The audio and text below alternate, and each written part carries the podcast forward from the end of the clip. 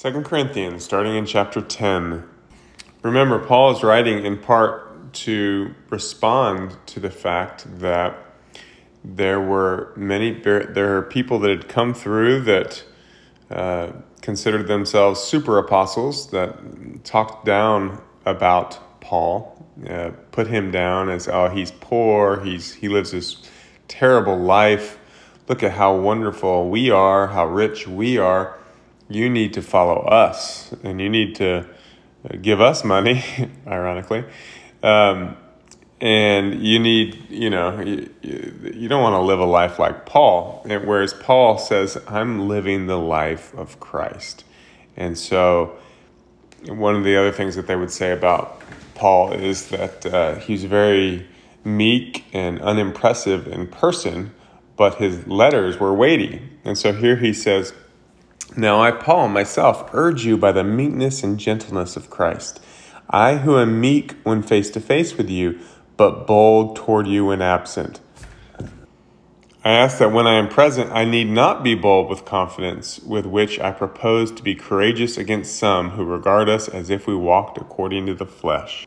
He's saying, I can't overcome you with my flesh or shouting down, shouting you down.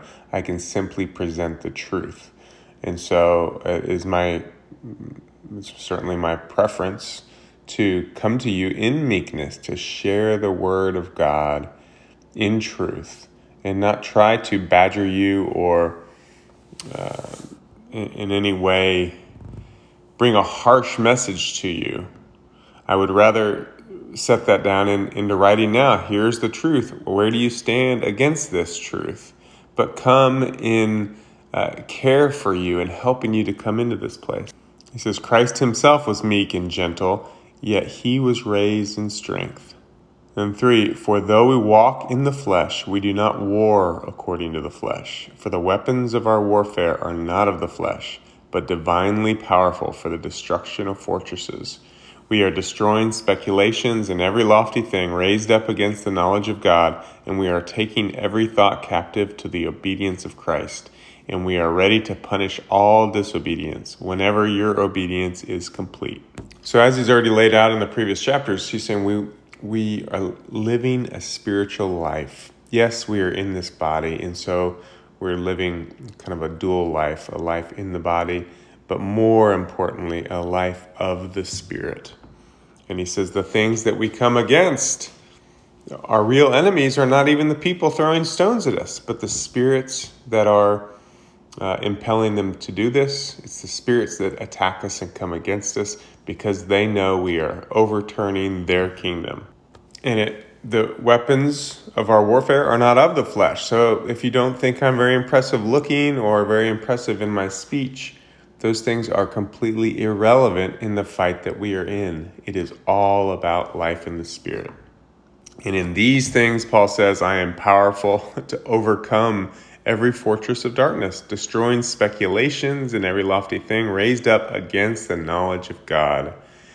And he says, any thought that enters my own head, so he's kind of transitioning from speaking just about himself to teaching any thought that enters my own head that goes against this truth, I take it captive so that it cannot affect me anymore, ready to punish all disobedience whenever your obedience is complete.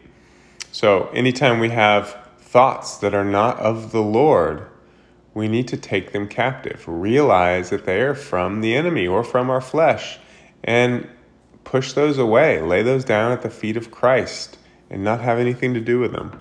Seven, you are looking at things as they are outwardly. So he's saying, again, it's the spiritual life, not outward appearances. Then he says, If anyone is confident in himself that he is Christ, let him consider this again within himself, that just as he is Christ's, so also are we. For even if I boast somewhat further about our authority, which the Lord gave for building you up and not for destroying you, I will not be put to shame. For I do not wish to seem as if I would terrify you by my letters. For they say, His letters are weighty and strong, but his personal presence is unimpressive, and his speech contemptible. Let such a person consider this, that what we are in word by letters when absent, such persons we are also in deed when present. So I, I often say that, that Paul wasn't an impressive speaker and, um, and you know he he was meek. Well that that he's he's actually quoting what they had said to him. So that's where some of that comes from. There's other evidence of this. Um, paul says if, if my letters are impressive to you guess what? I'm writing them.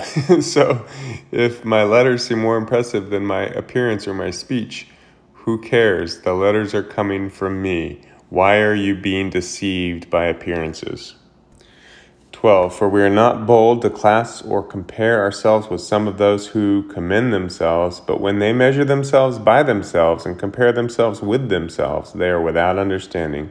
But we will not boast beyond our measure, but within the measure of the sphere which God apportioned to us as a measure to reach even as far as you. For we are not overextending ourselves as if we did not reach to you, for we were the first to come, even as far as you in the gospel of Christ not boasting beyond our measure, that is, in other men's labors, but with the hope that as your faith grows, we will be within our sphere enlarged even more by you, so as to preach the gospel even to the regions beyond you, and not to boast in what has been accomplished in the sphere of another. But he who boasts is to boast in the Lord, for it is not he who commends himself that is approved, but he whom the Lord commends. So he says, we don't go around trying to make ourselves great.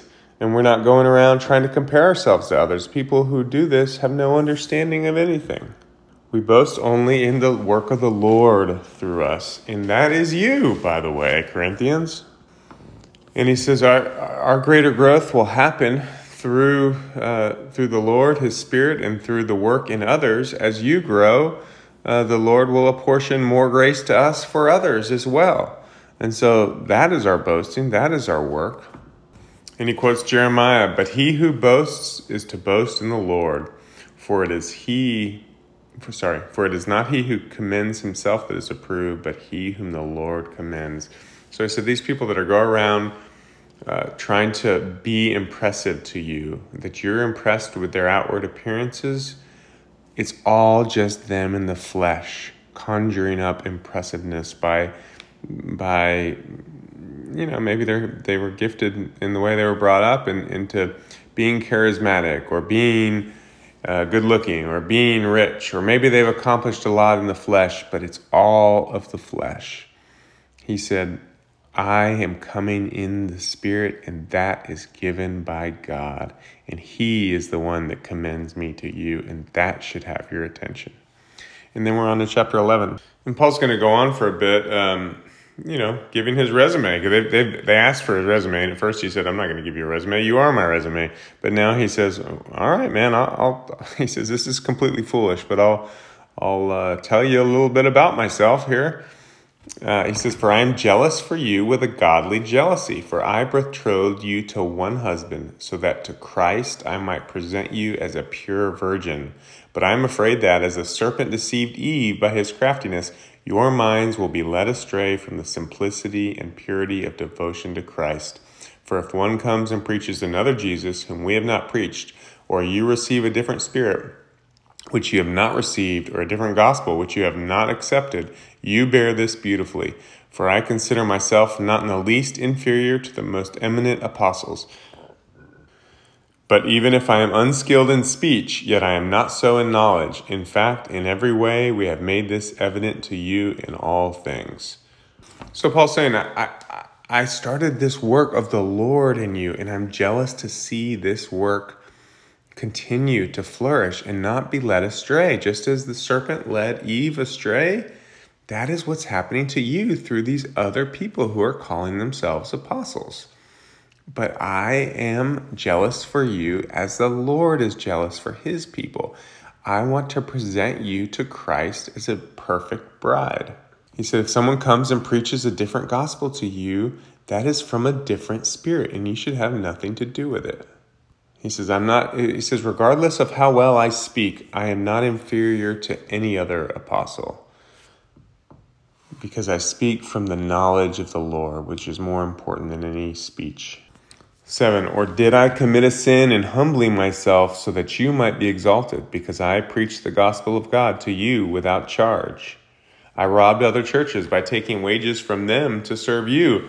And when I was present with you and was in need, I was not a burden to anyone. For when the brethren came from Macedonia, they fully supplied my need. And in everything, I kept myself from being a burden to you and will continue to do so. As the truth of Christ is in me, this boasting of mine will not be stopped in the regions of Achaia. Why? Because I do not love you? God knows I do. So he's saying, I, I was completely humble before you. I took from the the you know the the giving of other uh, brothers and sisters in Christ who gave for me so that I could preach the word for you.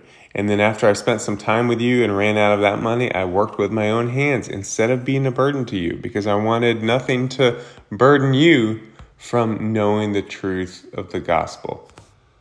And so, you know, again, there he, he's being attacked because he's not rich, and he's saying I, I could I could you know demand money from you, but I wanted there to be no stumbling block between me and you, and so I don't care if I'm poor. I will work.